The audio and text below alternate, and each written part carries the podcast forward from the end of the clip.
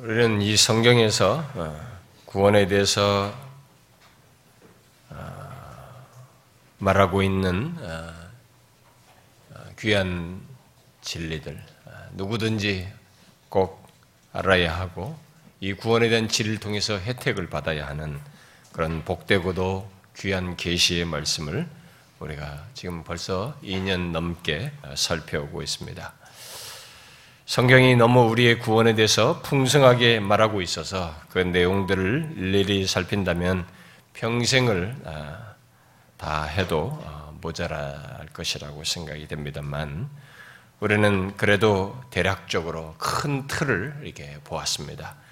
성부 하나님의 구원 계획에서부터 역사 속에서 우리의 구원을 아, 이루신 예수 그리스도의 사역, 그리고 성령 하나님께서 그리스도께서 이루신 그 구원을 우리 각각에게 시간차가 있는 우리들에게 아, 다가오셔서 그 구원을 소유하도록 하시는 그렇게 적용하여 소유하도록 하시고 경험하게 하시는 것들에 대한 주요 내용들을 이렇게 연이어서 하나씩 살펴보았습니다. 아, 우리는 물론 우리는 그 내용에 앞서서 교회 역사 속에서 그리고 지금도 어, 구원과 함께 치우치거나 잘못된 가르침들이 아, 널려 있기 때문에 그것들을 먼저 어, 살폈었죠. 그리고 그에 이어서 지금까지 아, 계속 살펴오고 있는데 우리는 지금 거의 이제 아, 끝자락에 이르게 되었습니다. 그동안 우리에게 구원이 적용되어서 나타낸 그런 어, 이 그런 구원의 국면들을 여러 개 최근에 이제 쭉 어, 살폈었는데요. 어, 그 내용들을 혹시 여러분들이 기억하시는지 모르겠습니다. 성령께서 우리에게 구원이 적용되도록 소유되도록 어, 하시는 그 구원의 국면들에 대한 성경의 다양한 묘사들이 있어서 그걸 하나씩 하나씩 몇 번씩 살폈는데 기억하시나요? 제일 첫 번째 말했던 게 뭐였습니까? 예? 부르심에 대해서 얘기했습니다. 그 다음은요? 여러분이 이렇게 기억을 안 하십니까? 어? 그 다음에 뭐, 한게 뭐였어요? 거듭남에 대해서 했죠. 그 다음은요? 회심에 대해서 했죠. 회심을 회개와 믿음으로 이렇게 포함하는 것으로 얘기했기 때문에 회개에 대해서도 몇 번, 믿음에서도 몇 번 했습니다. 그 다음에 칭의에 대해서 했습니다. 제법 길게 했죠. 그 다음에 했던 것은 성화에 대하였습니다. 칭의와 성화에 대해서는 아, 제법 길게 했습니다. 그래서 그 가장 최근에 살폈던 것이 바로 이 성화죠. 우리들이 예수를 믿어 신자가 된 이후로 주님 앞에 설 때까지 구원을 이렇게 예수를 믿기 시작하여 그리스도인이 되고 나서 하나님 앞에 설 때까지 긴 인생의 시간이다 보니까 현재적으로 구원을 이루는 것에 대한 이 내용, 이 거룩하게 변화되는 것으로 말하고 있는 이 성화에 대해서 쭉 우리가 제법 길게 살펴왔습니다. 아, 그런데 이 성화에 대한 내용이 아무래도 여러분들 중에 어떤 사람들은 많이 도움이 되는 것으로 보여요. 아, 된다고 하는 것 같습니다. 구체적으로 우리가 생각지 않고 신자의 생활을 했는데 이 여정조차도 현재적으로 구원을 이루는 것이어서 이러이러한 성화의 어떤 여정이 있다는 것을 알고 그런 것들로 인해서 여러분들이 이제 깨달은 바를 아, 그 말씀을 따라 반응하는 아, 그런 모습도 있는 줄로 압니다. 그런데 그 과정에서 이 말씀을 통해서 어, 성화가 이루어지고 어, 나가는 것들을 얘기했는데 아, 이 중요한 말씀을 통해서 꾸준히 가장 기본적으로 어, 말씀을 통해서 성화가 이루어지는 것인데 또 이 말씀을 소홀히 한다든가 아, 차려주는 전해주고 돕는 이런 말씀조차도 소홀히 하면서 성화되기를 바라는 것은 어, 어, 안 되죠. 이루어질 수가 없는 것입니다. 그래서 여러분들이 그 지금까지 살폈던 성화의 내용들을 잘 상기하셔서 우리가 주님 앞에 갈 때까지 그런 성화의 모습을 통해서 구원을 이룰 수 있기를 바랍니다. 자, 이제 오늘부터 지난 시간에 말한 대로 성경이 우리의 구원과 관련해서 말하는 또 다른 내용을 이어서 살피도록 하겠습니다. 그것은 우리들이 성화의 여정을 지나 확고히 뭐 여기에 연결돼 있고 성화 속에 그냥 포함시켜 말할 수 있는데요. 그래도 구분해서 말하지 않으면 안 되는 것이어서 얘기하는데 바로 이 성화의 여정을 지나서 확고히 최종 구원에 이를 수 있는가 하는 문제입니다. 성화의 여정을 지나지만 과연 이렇게 하다가 내가 확고한 구원에 이를 수 있는가라는 이 문제입니다. 우리는 이것을 일반적으로 어, 어, 믿음의 선배들이 이것을 성경을 그런 내용을 정리해서 성도의 견인이다라는 말로 표현을 했습니다. 성도의 견인, 어, 신자된 사람, 성도가 된 사람의 견인이라는 말로 표현했는데 견인하니까 이게 무슨 뭐 차 견인하는 뭐 이런 걸로 생각하고 막 그랬는데 이 견인이란 이게 한자 말을 물론 했는데요. 아, 그 표현은 문자적으로 말하면 굳게 하는 것이죠. 그러니까 굳게 참는 것이에요. 굳게 참음 또는 끝까지 유지함, 끝까지 견딤, 끝까지 참음 뭐 이런 것이죠. 뭐 그런 문자적인 뜻을 가지고 있습니다. 바로 오늘 본문 이 마태복음에서 예수님께서 말씀하신 것에 대한 한자적인 표현이죠. 어, 그 끝부분에 있잖아요. 끝까지 견디는 자는 이것에 대한 한자적인 표현이라고 말할 수 있습니다. 아, 자, 뭐 영어로는 이 perseverance라는 말을 쓰는데 이 단어는 이 영어 문자는 그 단어를 쓰면 인내라는 뜻도 하고 있었는데 우리가 신학적으로 쓸 때는 그 단어를 궁극적인 구원이라는 말로 이렇게 활용도 해요. 그러니까 인내해서 얻게 되는 구원이다 해가지고 그런 의역도 하는데 예, 문자적인 뜻은 뭐 인내 이런 말 하니까 사람들이 그 영어 단어만 보고는 또 이해를 하는데 어려움을 겪기도 합니다. 자, 어쨌든 오늘부터 이제 바로 그 성도의 견인에 대해서 어, 살피도록 하겠습니다. 항상 이 새로운 내용을 말할 때는 그 내용의 첫 번째 시간은 어, 전체 내용을 이렇게 서론적으로 어, 설명을 해야 하는 문제가 있기 때문에 제가 오늘은 또 서론적인 설명을 좀 배경적으로 하겠습니다. 아, 그래서 이 배경적인 설명을 할 때는 어떤 사람들은 조금 어려워하기도 하는데 아, 조금 인내하고 배경을 알므로써 뒤에 내용들을 잘 연결해서 들을 수 있으면 좋겠습니다. 자, 오늘부터 살필 이 성도의 견인에 대한 말씀은 아, 지금까지 교회 역사 속에서 선택이라는 문제, 하나님이 우리를 창세전에 선택했다라는 이런 선택이라는 문제와 이 말씀과 함께 가장 논쟁거리가 되고 있는 어, 하나의 내용이에요. 성경에서 말하는. 그래서 이 부분은 많은 사람들에 의해서 의견 일치가 되지 않는 어, 그중 한 내용입니다. 그래서 어떤 사람들은 이 성도의 견인 문제, 곧 과연 우리들이 성화의 과정을 지나서 최종적인 구원에 이를 수 있을 것인가? 라는 이 문제. 아니면 내가 중간에 탈락할 수 있거든요. 교회 다니다가 구원을 받는 예수 믿는 신자가 중간에 이렇게 구원받지 못하고 탈락할 수 있는가 하는 이 문제를 싹 회피해요. 음, 피하고 성화에 대해서 말하는 다음에 끝자락에 가서 영화로 바로 건너뛰어 버려요. 아, 그러나 이 문제에 대해서 성경이 말하는 바를 알지 못하고 신앙생활을 하게 되면 우리의 신앙생활은 마치 복음이 기쁜 소식이잖아요. 이 기쁜 소식을 듣고도 불안한 마치 불안한 복음을 지닌 사람처럼 불안함 속에서 사는 것과 같은 이런 그런 경험을 하게 되요 불안 속에서 살면서 경험하는 그런 신앙생활을 하기 때문에 정작 진짜 복음이 못 되는 것이죠. 그래서 오직 내가 열심히 하나님을 붙드는 것 안에서만 안심하는 쪽으로 사람들이 기울게 되고, 그래서 내가 열심히 뭔가를 안 했으면은 계속 불안한 이런 신앙 여정을 보편적으로 갖게 되죠. 우리가 아, 많은 말씀들을 이제 연결해서 앞으로 살피겠습니다만 인용도 하겠습니다만 일단 오늘 우리가 읽은 말씀들을 통해서 이 시간은 성경이 우리의 구원의 최, 최종에 어떻게 이르게 된다고 말하는지에 대한 서론적인 설명을 좀 하도록 하겠습니다.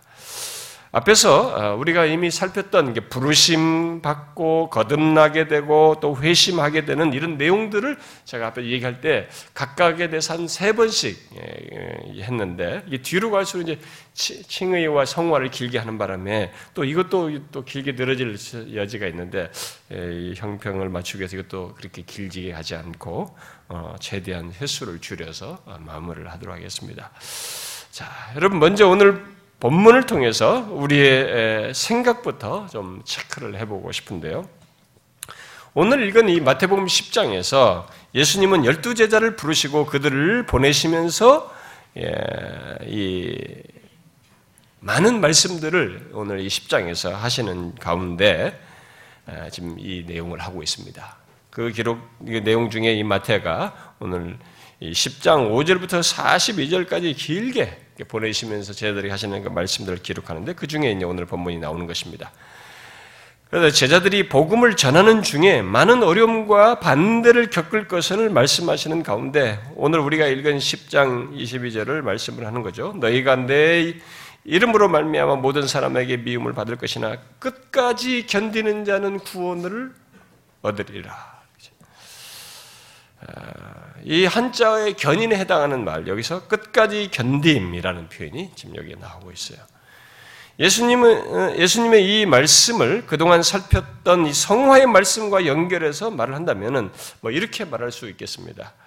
곧 성화의 과정 속에서 믿음으로 행하고 주님의 뒤를 따라 수고하면서 끝까지 견디는 자는 구원을 얻을 것이다. 라는 표현으로 설명할 수 있겠습니다.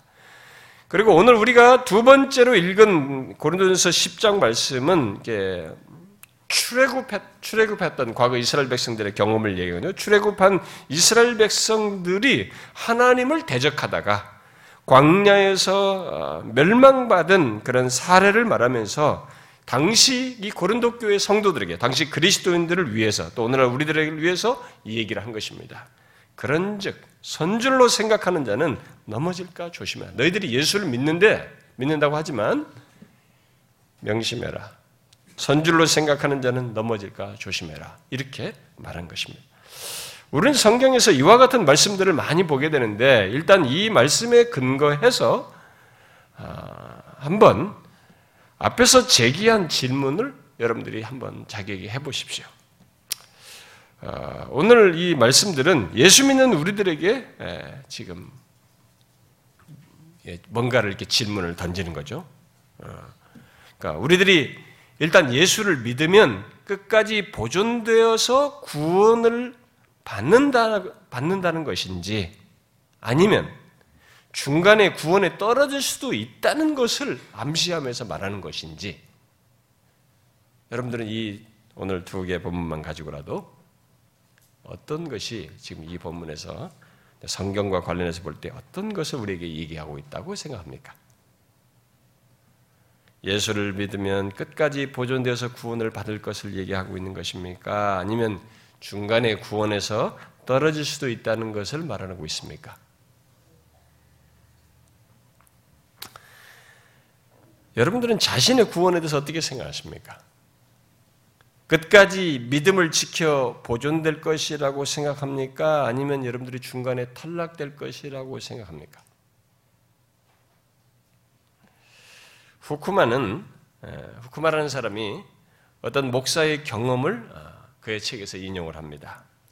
한 목사가 중병을 앓고 있는 어떤 나이든 신자의 집에 신방을 가게 됐습니다. 아, 그래서 그리고 그에게 병세를 예, 묻고 병세가 어떠느냐고 묻, 묻게 됐는데 그게 병세가 어떠냐고 묻자 그가 이렇게 말을 했어요. 목사님, 몸이 너무 약해져서 때로는 기도하다가 너무 힘이 듭니다. 기도하기가 너무 힘듭니다. 그래서 걱정되는 것이 있는데 제가 너무 약해져서 이러다가 언젠가 그리스도까지 놓아버리는 놓아버리고 버림을 받을까 두렵습니다. 라고 말을 했습니다. 여러분 어떻습니까? 여러분도 종종 그런 생각을 하십니까? 내가 예수 믿다가 나중에 구원에서 떨어져 나가면 어떨까? 어떨까? 어? 어떻게 했는가 이게 어떨지에 대해서 생각을 합니까? 또 어떤 사람은 정반대 생각도 하기도 할 수도 모르겠어요. 하나님의 구원은 영원한 구원이니 나의 어떠함과는 상관없이 나의 구원은 안전하고 영원하다라고 할지 모르겠습니다. 지금까지도 이렇게 예수 믿는 사람들 사이에는 우리의 구원의 결론과 관련해서 그 신자가 최종 구원에 이르기까지 끝까지 인내할 수 있는가에 대해서 서로 다른 주장을 하면서 그에 따라서 신앙생활을 하고 있습니다. 그런데 그렇게 서로 다른 주장이 성도들 안에 있는 것은 오랜 역사를 가지고 있습니다. 그래서 카톨릭 교회를 포함해서 개신교 안에 각 교파별로 역사 속에서 서로 다른 주장들을 하면서 지금까지 계속 이어오고 있습니다. 특히 개신교 안에서 이 문제가 어, 팽팽히 대립되어서 지금까지 주장되고 또 가르쳐지고 있습니다. 그 증거를 시중에 나와 있는 책들 속에서도 볼 수 있는데 구원에 대한 책들 속에서도 그런 대립되는 내용이 쫙 다소로 나눠져 있지만 특별히 이 주제를 성도의 견인과 관련된 이 주제를 다룬 책들이 나와 있네. 그 특별히 이 주제로 나온 책들인데 그것들 속에서도 볼 수 있어요. 우리나라에 이와 관련해서 서로 다른 주장을 하는 책들이 어, 10년 어, 상간에 이렇게 출판 어, 번역해가지고 출판됐는데 제목만으로도 좀 감을 잡을 수가 있습니다. 2000년도에 한 번 구원은 영원한 구원인가? 라고 question mark를 붙이고 그런 책 제목으로 책이 하나 번역돼서 나왔습니다.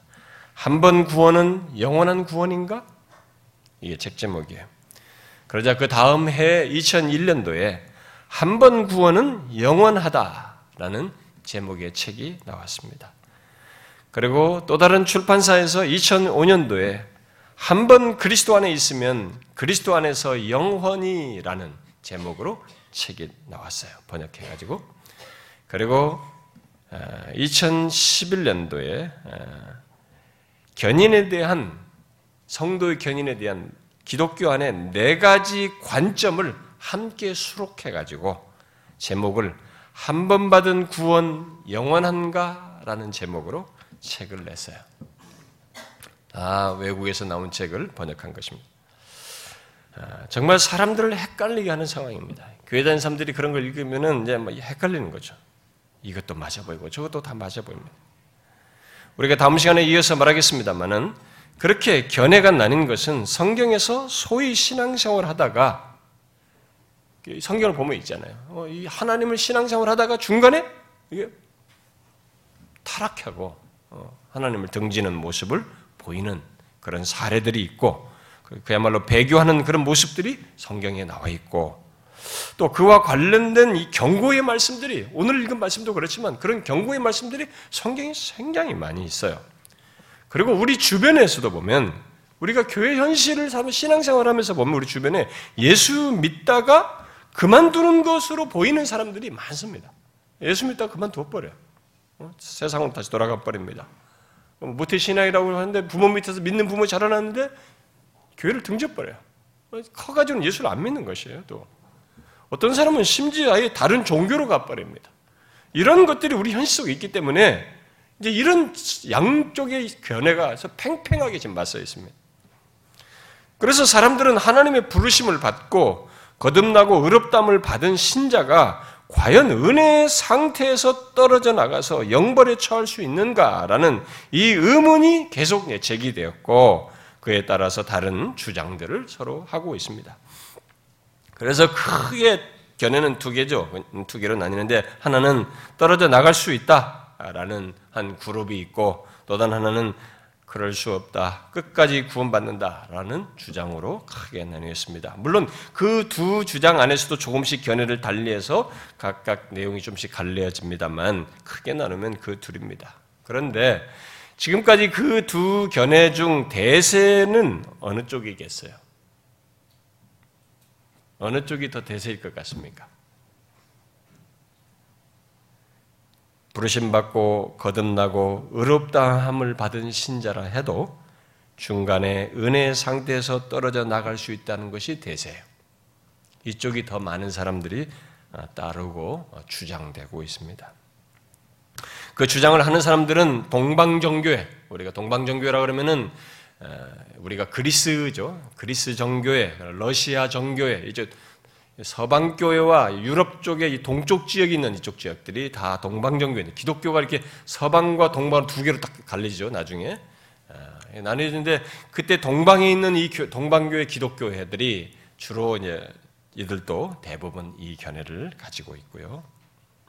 아, 그들과 그다음에 아, 로마 카톨릭교회도 마찬가지고 음, 그리고 기독교 안에 개신교 안에 이 아르미니스주를 따르는 부류들 그리고 루터파 교회까지 아, 떨어져 나갈 수 있다라는 것에 거의 견해를 따르고 있습니다. 그리고 최근에는 새 기독교 안의 세 관점을 따르는 세 관점론자들도 칭의에 대한 다른 견해 속에서 그것을 주장을 합니다. 최근에 우리나라에서는 세 관점을 비판하다가 일부 수용한 이 김세훈 박사 같은 사람들도 그런 주장을 했습니다. 아, 그리고 그들 외에 소위 그들 외에 이제 일부로 이제 지금은 남아 있는 사람들이 소위 이제 개혁주의자라고 하는 사람들이 어, 이들과 다른 견해를 하고 있죠. 거듭나고 어렵담을 받은 사람은 끝까지 구원을 받는다라는 어, 성경의 주장으로 이제 그들 근거해서 나름 주장을 합니다. 자, 그런데 이 다수를 이루는 이 전자의 그룹은 성경에서 발견하는 부정적인 사례들과 또 우리의 현실 속에서 신앙생활하면서 보게 되는 아, 믿다가 그만두거나 다른 종교로 전향하는 사람들을 보면서 또 교회를 다니지만 제대로 신앙생활하는 것 같지 않은 사람들을 크게 염두에 두고 중간에 탈락할 수 있다라는 이것을 강력하게 아, 주장을 합니다.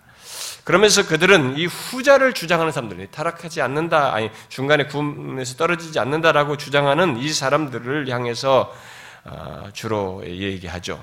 이들은 주권적인 선택을 하나님의 주권적인 선택을 전제로 하여서 성도의 견인 교리를 논리적으로 추론하고 있다. 그냥 이 논리 싸움이다. 이들은 지금 논리적으로 만든 내용이다라고 주장합니다. 특히 그들은 거듭난 신자가 끝까지 보존되고 믿음으로 믿음을 지킨다는 것은 성경에 근거한 가르침이라기보다는 칼빈주의라고 하는 그런 교리에서 논리적으로 연역한 것이다. 이렇게 반박을 해요, 주로. 주로 이 말을 많이 씁니다. 최근에 이 미국의, 미국의 신학교에서 어, 가르치는 이 한국인 어, 신학자, 그래서 나온, 세계에 나온 뭐 한국인 신학자라고 보통 말하기도 하는 이 김세훈 박사가 그런 식으로 어, 판단을 하면서 이 견인과 관련해서 다음과 같은 말을 했습니다. 최근에 나온 책인데요. 음. 그렇다면 믿음의 시작점에 칭의된 모든 사람들은 결국 구원을 받는 것입니까? 그런 사람들 중 구원에서 탈락하는 사람은 없습니까? 결론적으로 답한다면 어, 칭의의 현재, 이 사람이 말한 칭의의 현재는 우리가 말하는 성화예요. 그러니까 성화의 단계에서 하나님 나라의 백성으로서 하나님의 아들 예수 그리스도의 주권에 성령의 도움으로 순종하라는 기본 자세를 가지고 살지 않는 사람은 설사 그가 예전에 믿음으로 예수를 주로 고백하여 칭의 구원받았다 한들 종말의 칭의 구원의 완성에 이르지 못하고 탈락한다는 것이 성경의 가르침입니다. 이렇게 말했어요. 탈락한다는 게 성경의 가르침입니다.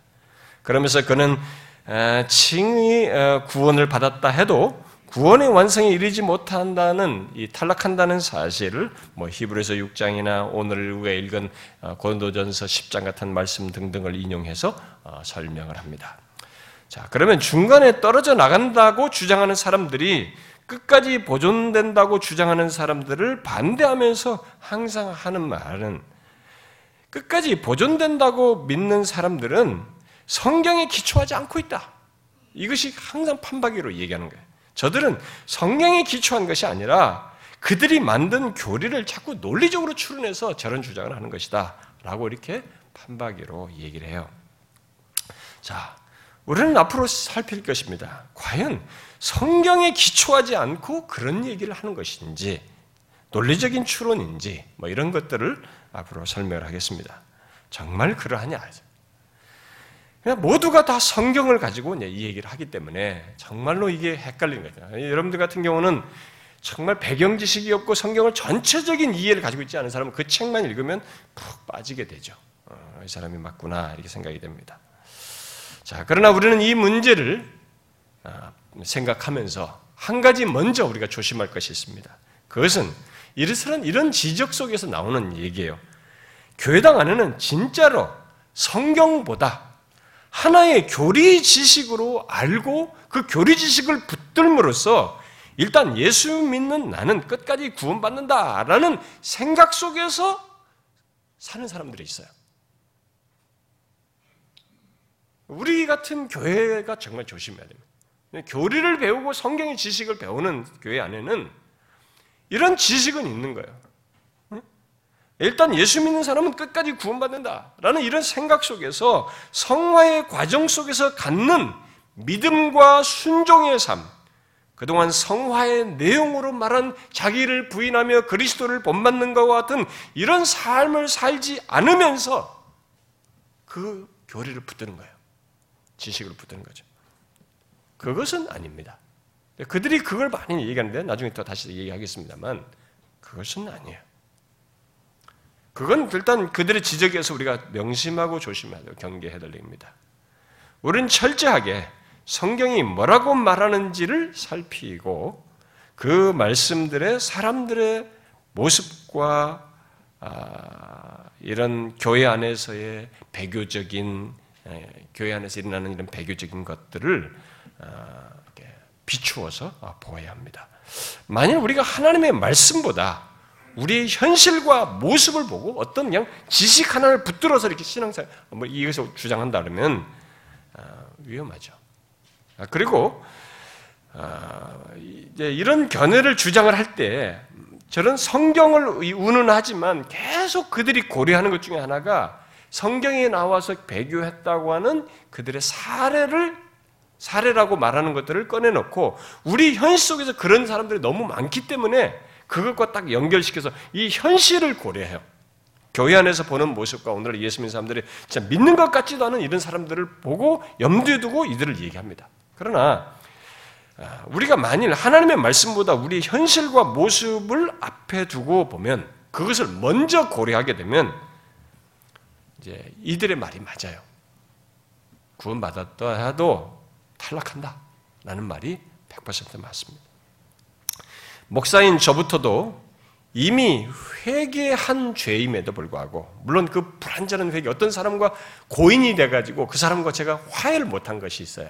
지난번에 언젠가 얘기했다지 금요일 날 아, 신학교 다닐 때 어떤 교수에게 제가 예, 참 화해를 뭔가 죄를 범했어요. 제가 보니까 하나님 앞에 거짓을 한 것이에요.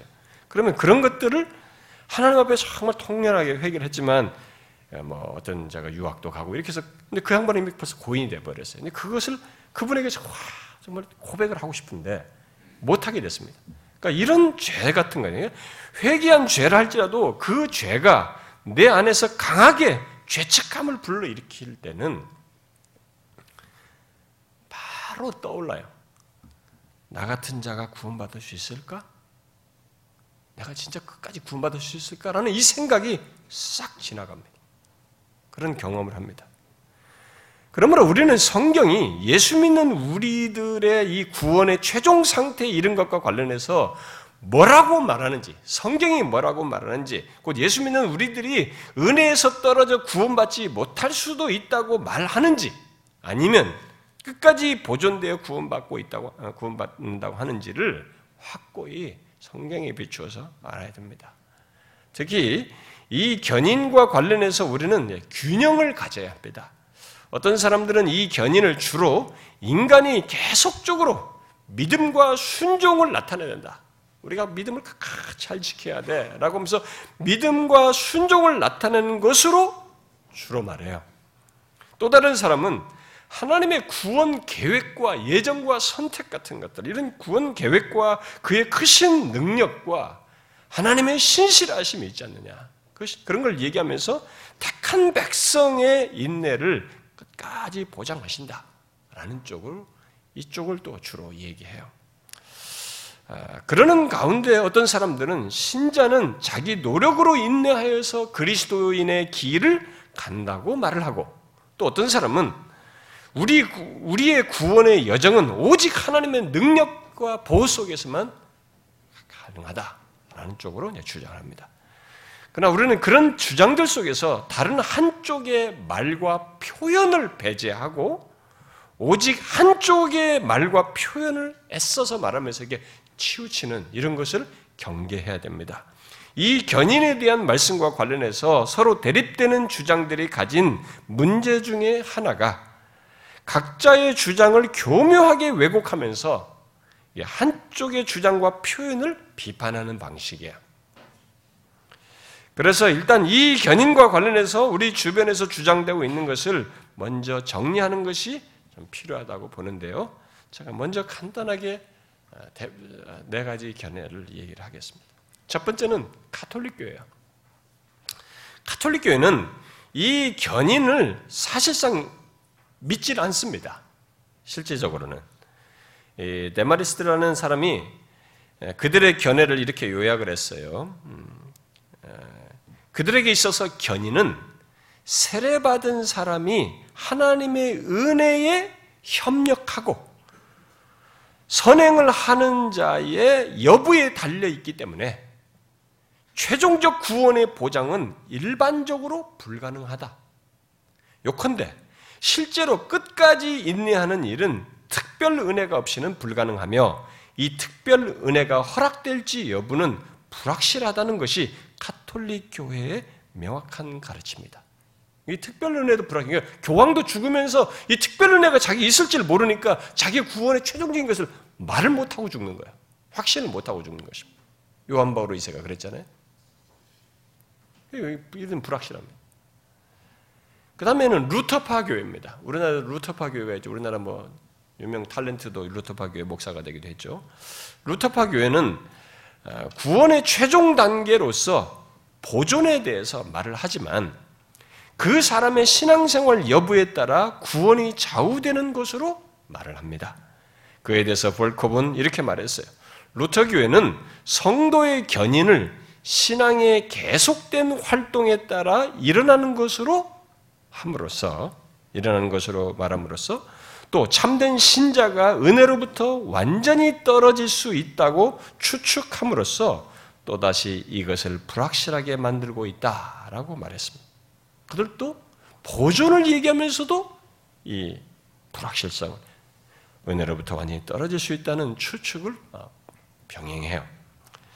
그리고 이제 이 개신교 안에 많은 부류들이 따르고 있는 이 아르미니스주의자들은 우리가 보통 이 교단적으로는 뭐 감리교나 성결교, 구세군, 뭐 나사렛 교단 그리고 많은 침례교도들 그리고 순복음교회 등등이 이, 이 신학을 따르죠. 아르미니스주를 따르게 되는데 심지어 뭐 설사 장로교에 있어도 이게 아르미니스인지 뭔지도 모르고 목회자나 성도들도 그냥 따르는 사람들이 사실 많이 있습니다. 어쨌든 일단 이 아르미니스주의를 데마리스트라는 사람은 이렇게 말했어요. 아, 은혜는 유지하는 것이 신자들의 계속적인 믿음, 순종, 인내에 달려 있다고 믿는다는 것이. 곧 그리스도인은 선을 행하지 않거나 악을 행하는 죄로 인해 신앙생활에서 파선하고 그리스도에게서 최종적으로 완전히 떨어져 나갈 수 있다라고 믿는다는 것입니다. 그래서 그들은 다시 천국을 소망하기 위해서는 새롭게 칭의를 구해야 한다고 함으로써 결국 믿음에 있어서 최종적인 견인은 신자에게 달려 있고 그들의 의지와 행위에 좌우된다라고 믿는다는 것이. 그러니까 우리 학이 달려 있어요, 결국. 최종적으로 가보면. 그래서 이 세 그룹은 거기에 더하여서 동방 정교회까지 나름 고유한 특성을 갖고 이 견인에 대해서 말을 합니다만 그들은 공통적으로 신자의 구원에 대한 보증은 어느 정도 신자가 하나님의 은혜에 협력하는지 여부에 달려 있고 상실될 수도 있다는 것을 공통적으로 가르치고 있어요. 자, 그러면 과연 성경이 그렇게 말할까? 앞으로 성경에 대해서는 다음 얘기 하겠습니다만 우리들이 그런 구체적인 내용을 살펴보면서 더 밝혀지겠지만 이미 성화에 대한 말씀에서 여러분들이 보았다시피 분명히 우리들이 거룩하게 변화되는 과정에서 성령을 따라 행한다는 면에서 곧 우리의 인격적인 반응과 믿음의 수고 속에서 성화의 구원을 이룬다는 면에서 하나님과 우리 사이에 협력이 있다라고 했습니다. 어? 성화에서 얘기했죠. 그게 죽을 때까지니까 이 뭐 견인에서 포함된 견인에 대한 이 내용이 결국 연결돼서 다 말하는 거죠. 그러나 그것을 말할 때조차도 여러분들이 이미 들은 바대로 우리는 거룩을 이루기 위한 우리의 수고와 믿음의 순종이 구원에 대한 보증이 된다거나 또 우리의 구, 수고 여부를 따라서 구원에서 최종적인 최종적으로 상실될 수 있다고 말하진 않았습니다. 우리가 지금까지 살펴본 바에서는 성경에서 그런 것을 말하지 않았어요. 오히려 우리들이 거룩하게 변화되는 성화의 구원, 곧 구원을 현재적으로 이루는 것조차도 성령의 인도와 역사를 따라 행하는 것으로서 빌립보서 1장에서 말하는 바대로 하나님께서 시작하신 구원을 이루시는 과정 속에 있는 것으로 말을 했습니다. 그러면서 계속 강조한 것이 무엇이었어요? 그 성령의 이끄심을 따라 곧 감화 감동하심을 따라 거룩의 길을 가는 우리들의 반응이 있어야 된다는 것을 우리들이 거룩의 길을 가야 된다는 이것을 계속 강조했습니다. 결국 이 두 가지 성령의 이끄심을 따라 거룩의 길을 우리가 가야 한다는 이 두 가지를 함께 얘기했죠. 그래서 하나님의 역사와 우리의 반응을 계속 얘기했는데 이 두 가지 반응, 두 가지는 성도의 견인에서 그대로 연결돼서 똑같이 적용되어서 나타납니다. 그래서 성경이 말하는 견인은 무조건 교회 다니는 모든 사람을 하나님께서 끝까지 보존하신다라는 말이 아니에요. 그렇게 오해하면 안 됩니다. 또 누가 교회 정식 교인이 되면 그들이 모두 끝까지 믿음을 지킬 것이라고 말하지도 않습니다. 어떤 사람이 교회를 열심히 다니다가 정말 참 신앙생활 잘 해보겠다고 하면서 교회 정식 등록되고 모든 걸 한다고 해서 그 사람이 끝까지 믿음을 지킬 것이라고 성경은 말하지 않아요. 그런 걸 가지고.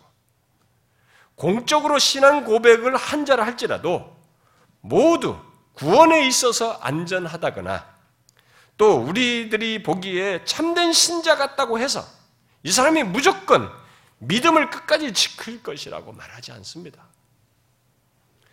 주님과 바울이 오늘 본문과 같은 말씀을 제자들과 당시 그리스도인들에게 한 것은 성도의 견인이 그렇게 외적인 것에 있지 않고 성령의 지속적인 역사를 따라 계속 믿음을 지키는 것을 강조하고 경고하기 위함이에요. 우리가 성도의 견인을 방종을 조장하거나 묵인하는 또 그런 사람도 구원이 보장된다는 것으로 말하는 것으로 이해하는 것은 이 진리를 잘못 알고 있는 것입니다. 예를 들어서 하나님께서 거듭난 사람을 끝까지 보존할, 보존할 것이기 때문에 적당히 신앙생활, 그 나는 거듭났는데, 나 그럼 뭐 이렇게, 이렇게 해도 된다라고 하거나 또 그런 마음이 자기 기재에 움직이는 거예요. 아, 나 구원받았는데 뭐. 거듭났는데. 그리스도 십자가에서 다 뭐가 다 됐는데 뭐.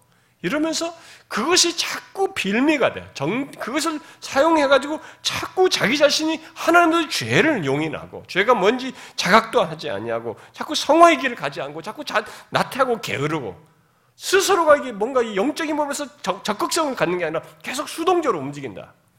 그렇게 하는 것이 아니에요. 그런 것을 용인하는 차원에서 이 진리가 아니에요. 그건 크게 오해하는 것입니다. 종종 사람들이 계획주의자들이 성도의 견인을 그렇게 만들고 있다고 주장을 하는데 사실 계획주의자들은 두 측면을 균형 있게 강조하고 있습니다. 다시 말해서 이들은 성도의 견인은 두 측면에서 봐야 된다는 것을 계속 강조하고 있죠. 하나는 신적인 측면이 바로 하나님의 측면입니다. 하나님이 신자를 끝까지 보존하시는 것, 곧 하나님의 능력과 신실하심에 의해서 보존되는 것을 강조하고 또 다른 하나는 인간적인 측면을 함께 강조합니다. 우리들이 계속적인 믿음과 순종 속에서 인내해야 된다는 것을 같이 강조하는 거예요. 왜냐하면 그런 경고의 말씀이 있기 때문에 그걸 강조를 하고 있는 것입니다. 이에 대해서 바빙크는 개혁주의 견인교리에서 견인은 하나님의 선물이다. 이 견인은 하나님의 선물이다 라고 하면서 하나님의 은혜의 사역이 진전되고 완성되도, 완성되도록 지키고 돌보지만 신자들과 상관없이 행하는 것이 아니라 그들을 통해서 행하신다. 라고 말했습니다. 하나님이, 하나님의 보존하심이 우리의 믿음의 인내 속에서 드러난다는 것이죠. 더 나아가서 계획주의자들은 거듭나고 의롭다함을 받은 신자들이 때때로 믿음이 흔들리고 죄를 지을 수 있지만 그런 모습은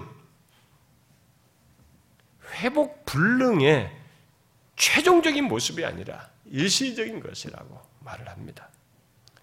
왜 최종적이지 않고 일시적이냐면 설사 잠시 우리들의 믿음이 흔들리고 죄를 범하는 일이 있다 할지라도 빌립보서 1장 6절 말씀대로 우리 안에서 착한 일을 시작하신 이가 그리스도 예수의 날까지 그 시작하신 일을 이룰 것이기 때문에 그렇습니다. 더욱이 그것을 하나님께서 우리를 마치 짐승 끌고 가듯이 하지 않으시고 그의 말씀을 통해서 성령께서 우리를 인격적으로 감화감동하여서 인격적으로 반응하여 끝까지 인내하도록 함으로써 하실 것을 말하고 있습니다. 에베소서 1장 14절에서 성령이 우리의 기업의 보증이 되신다는 말을 하고 있는데 그 말씀에서도 보듯이 성령 하나님은 우리가 기업을 최종적으로 얻기까지 그렇게 우리 안에서 역사하시며 우리의 구원의 보증자로 계시는 것입니다. 보증자로 계시는 것입니다. 그런 면에서 제가 앞에서 인용한 나이 든 신자가 놓치고 있었던 것이 무엇이겠어요? 그 신방간 그 나이 든 신자가 놓치고 있는 게 뭡니까? 그는 자신이 구원받는 이 결론을 자기 입장에서만 생각한 겁니다. 곧 자신이 하나님을 향해 기도하지 못함으로써 주님을 잡지 못할, 못할 것만, 잡지 못하면 내가 버림받는 거 아닌가. 자기가 잡지 못하는 것, 잡는 문제, 이 문제만 생각한 것입니다. 그에 대해서 그 신방 같던 목사님이 그 뒤에 이렇게 말했어요. 그런 요한복음 10장 28절에 예수님 말씀을 이렇게 인용, 인용 해 줬습니다. 내가 그들에게 곧 내 양에게죠 영생을 주노니 영원히 멸망하지 아니할 것이요 또 그들을 내 손에서 빼앗을 자가 없느니라 라고 예수님께서 말씀하셨다는 것을 인용을 하고는 이렇게 말해 덧붙였습니다. 우리를 끝까지 안전하게 지켜주는 것은 결국 우리가 그리스도를 붙잡는 손이 아니라 그리스도가 우리를 붙잡는 손입니다. 그러니 하나님을 찬양하십시오. 하나님은 절대 우리를 놓지 않으실 것입니다. 라고 말해 줬어요. 견인에 대해서 우리가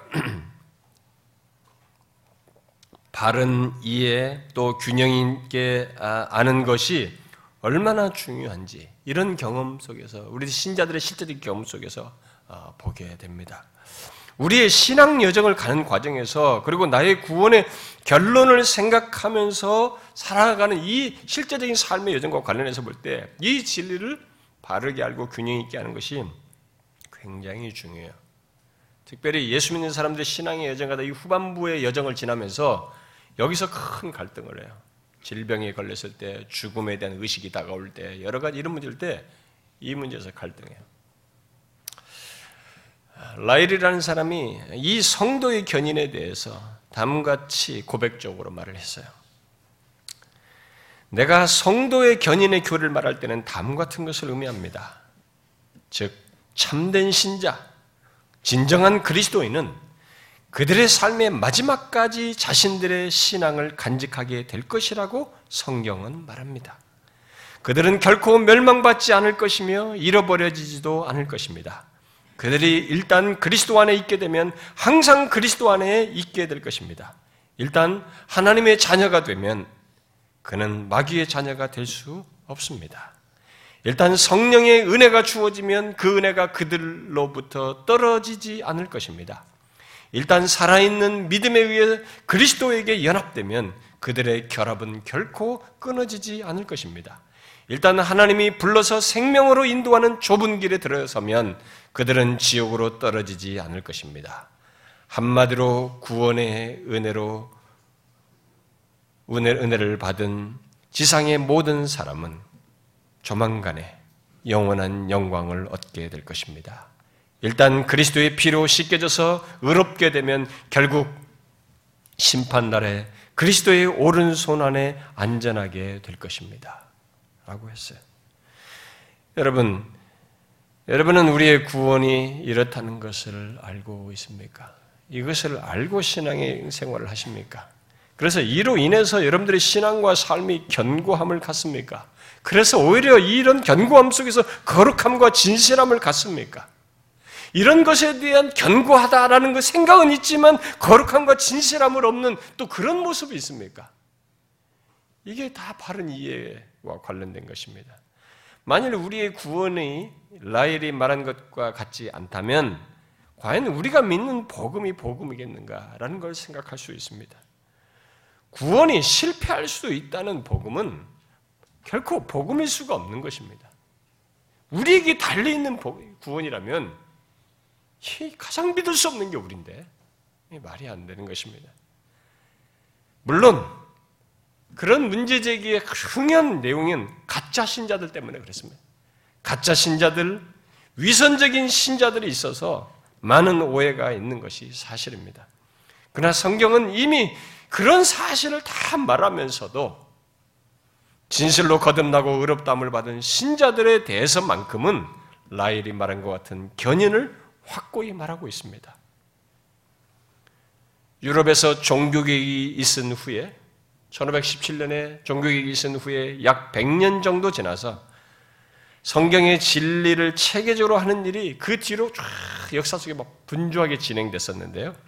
그렇게 꾸준히 진행되는 중에 일단의 사람들이 종교개혁 이후로 체계화된 이 성경의 진리를 반기를 드는 일이 있었습니다. 그게 제임스 아르미니스라는 사람을 중심으로 해서 그를 따르는 사람을 통해서 있게 된 것입니다.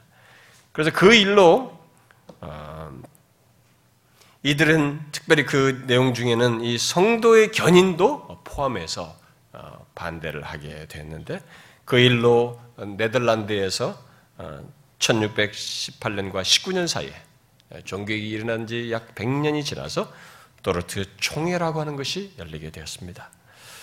아, 그래서 이들의 주장을 거기서 총회 다 목회자들이 다 모여서 어, 반박을 하고 다섯 가지로 아, 이전의 진리를 확고히 하는 아, 결론을 내렸습니다. 그것을 우리들은 도르트 신조다라는 말로 이렇게 남겨서 역사적으로 남겨서 따르고 있는데요. 거기에는 이 성도의 견인과 관련된 예, 그들의 결정사항이 있어요. 그래서 15개의 항목이 정리되어서 나왔는데 그런데 최근에 이 캐나다의 그 아, 프랑크라는 목사님이 그 신조를 그 도르트 신조를 이렇게 여러 편으로 어, 설교를 했는데 그것이 번역돼서 나왔는데요. 그가 이 성도의 견인과 관련된 설교 중에 그, 그의 성도들에게 다음과 같이 적용적인 얘기를 했습니다. 제가 그 적용적인 얘기를 여러분들에게 인용할 테니 자신에게 적용해서 아, 들어보십시오. 성도의 견인교리는 기독교 신앙을 고백하는 모든 사람이 마침내 구원을 받는 것이라는 뜻이 아닙니다. 견인하는 사람은 오직 성도들 뿐입니다. 성도가 누구입니까? 참되게 거듭난 사람, 성령께서 중생케 중생케 하신 그런 사람들입니다. 당신은 교회에서 좋은 평판을 듣는 교인일 수 있습니다. 이것은 칭찬할 만한 것입니다.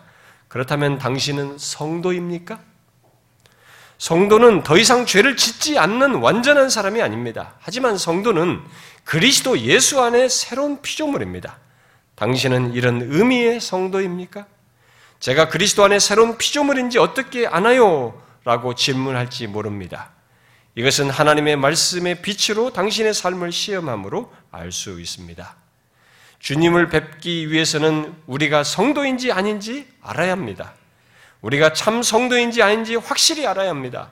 성도는 세상을 등지고 천국을 바라보는 사람입니다.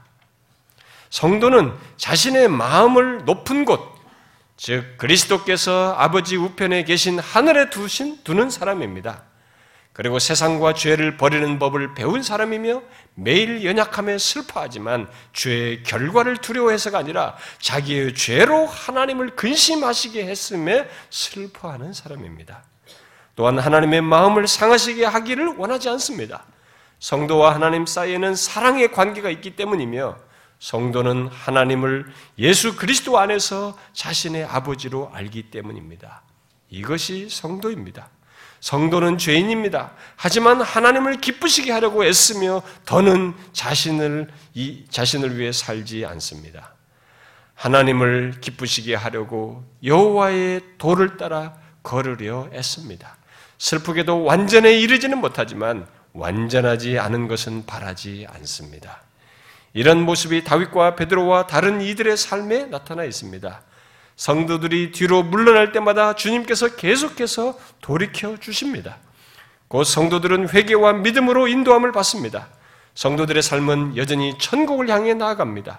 이것이 당신에게 해당됩니까?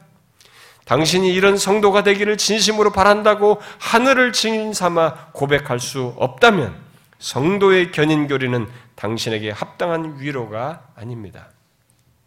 당신이 참된 성도가 아니면서도 이 교리로 당신을 위로한다면 당신에게 속하지 않은 것을 소유했다고 주장하는 것입니다. 오직 외적인 신앙 고백만을 한다면 그 고백이 아무리 건전하다 할지라도 성령의 참된 사역이 당신 안에 없다면 당신은 머지않아 떨어져 나갈 것입니다. 교회가 가득 찬 것을 보면 매우 기쁩니다.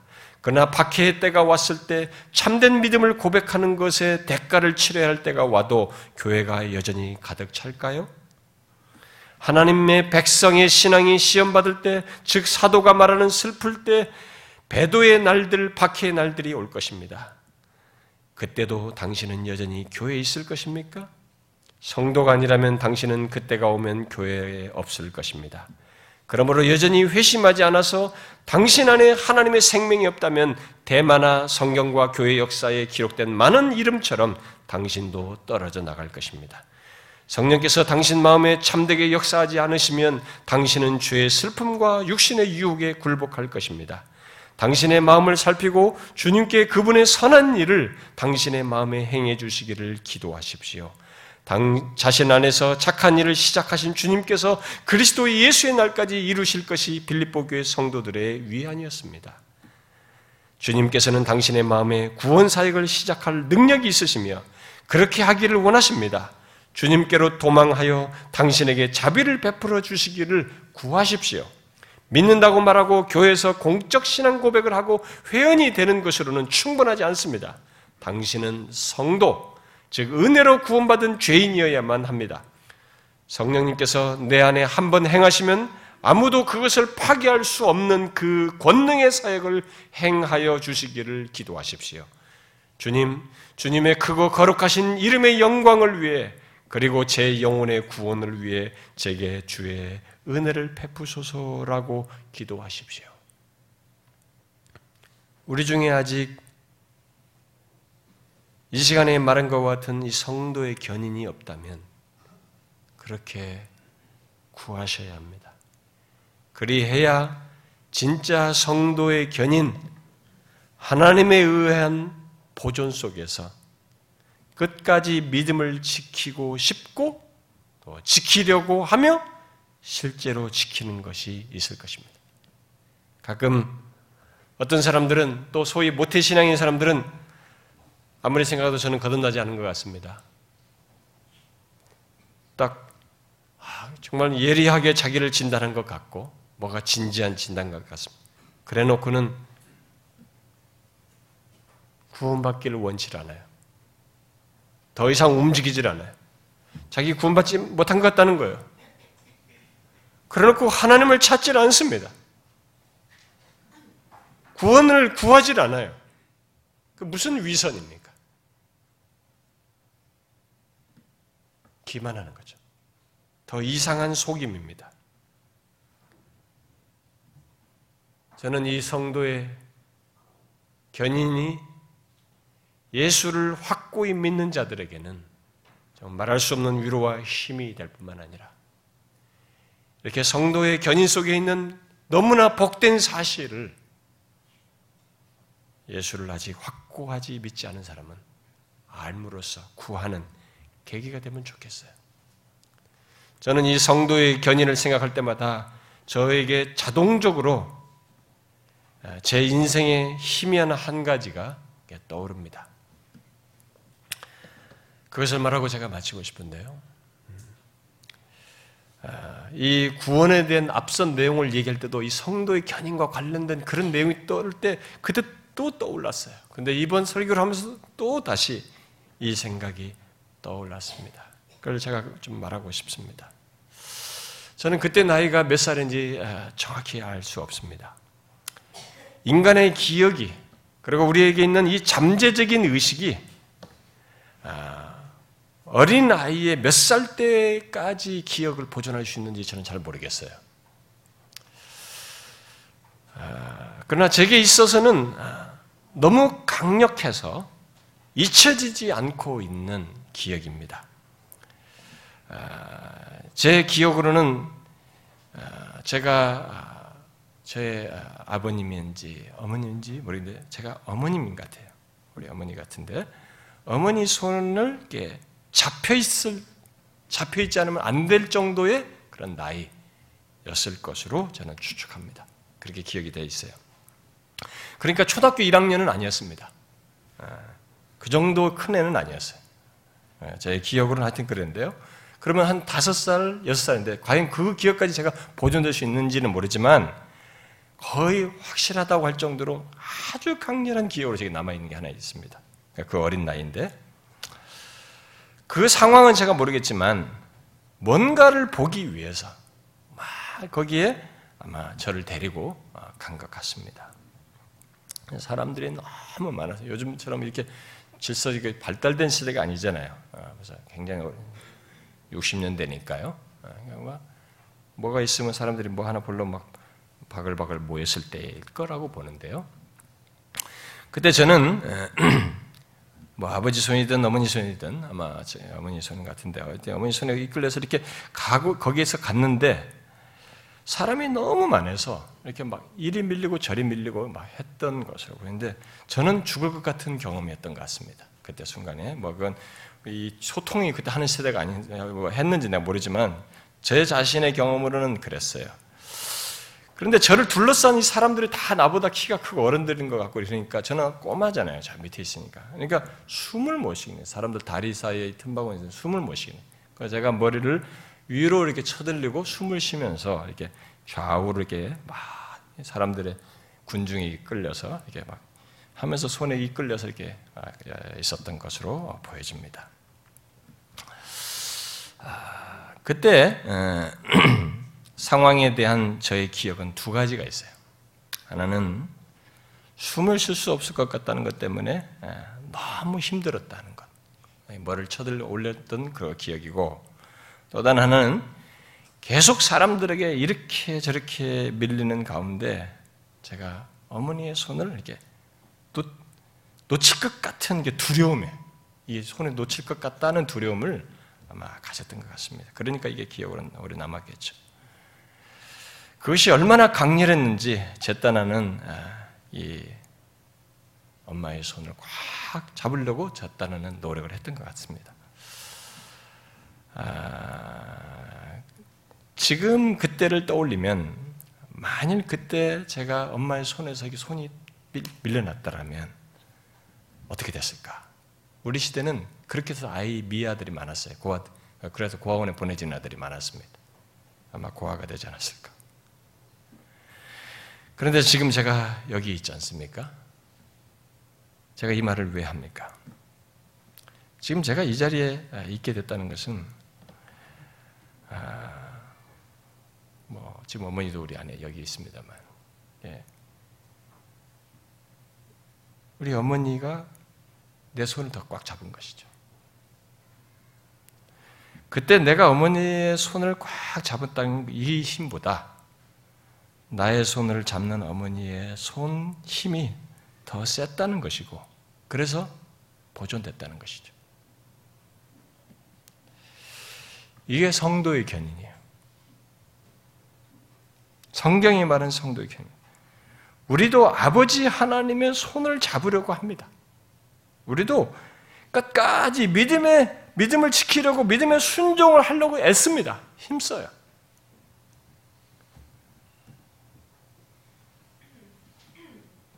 그러나 우리들이 최종적인 구원의 상태에 이르게 되는 것은 내가 하나님 손을 꽉 잡았기 때문에 거기 이른 게 아니고 하나님께서 끝까지 나를 놓치지 아니고 이끄시기 때문에 끝까지 끝없이 내 안에서 역사하시며 이끄시기 때문에 거기에 이르게 되는 것이죠.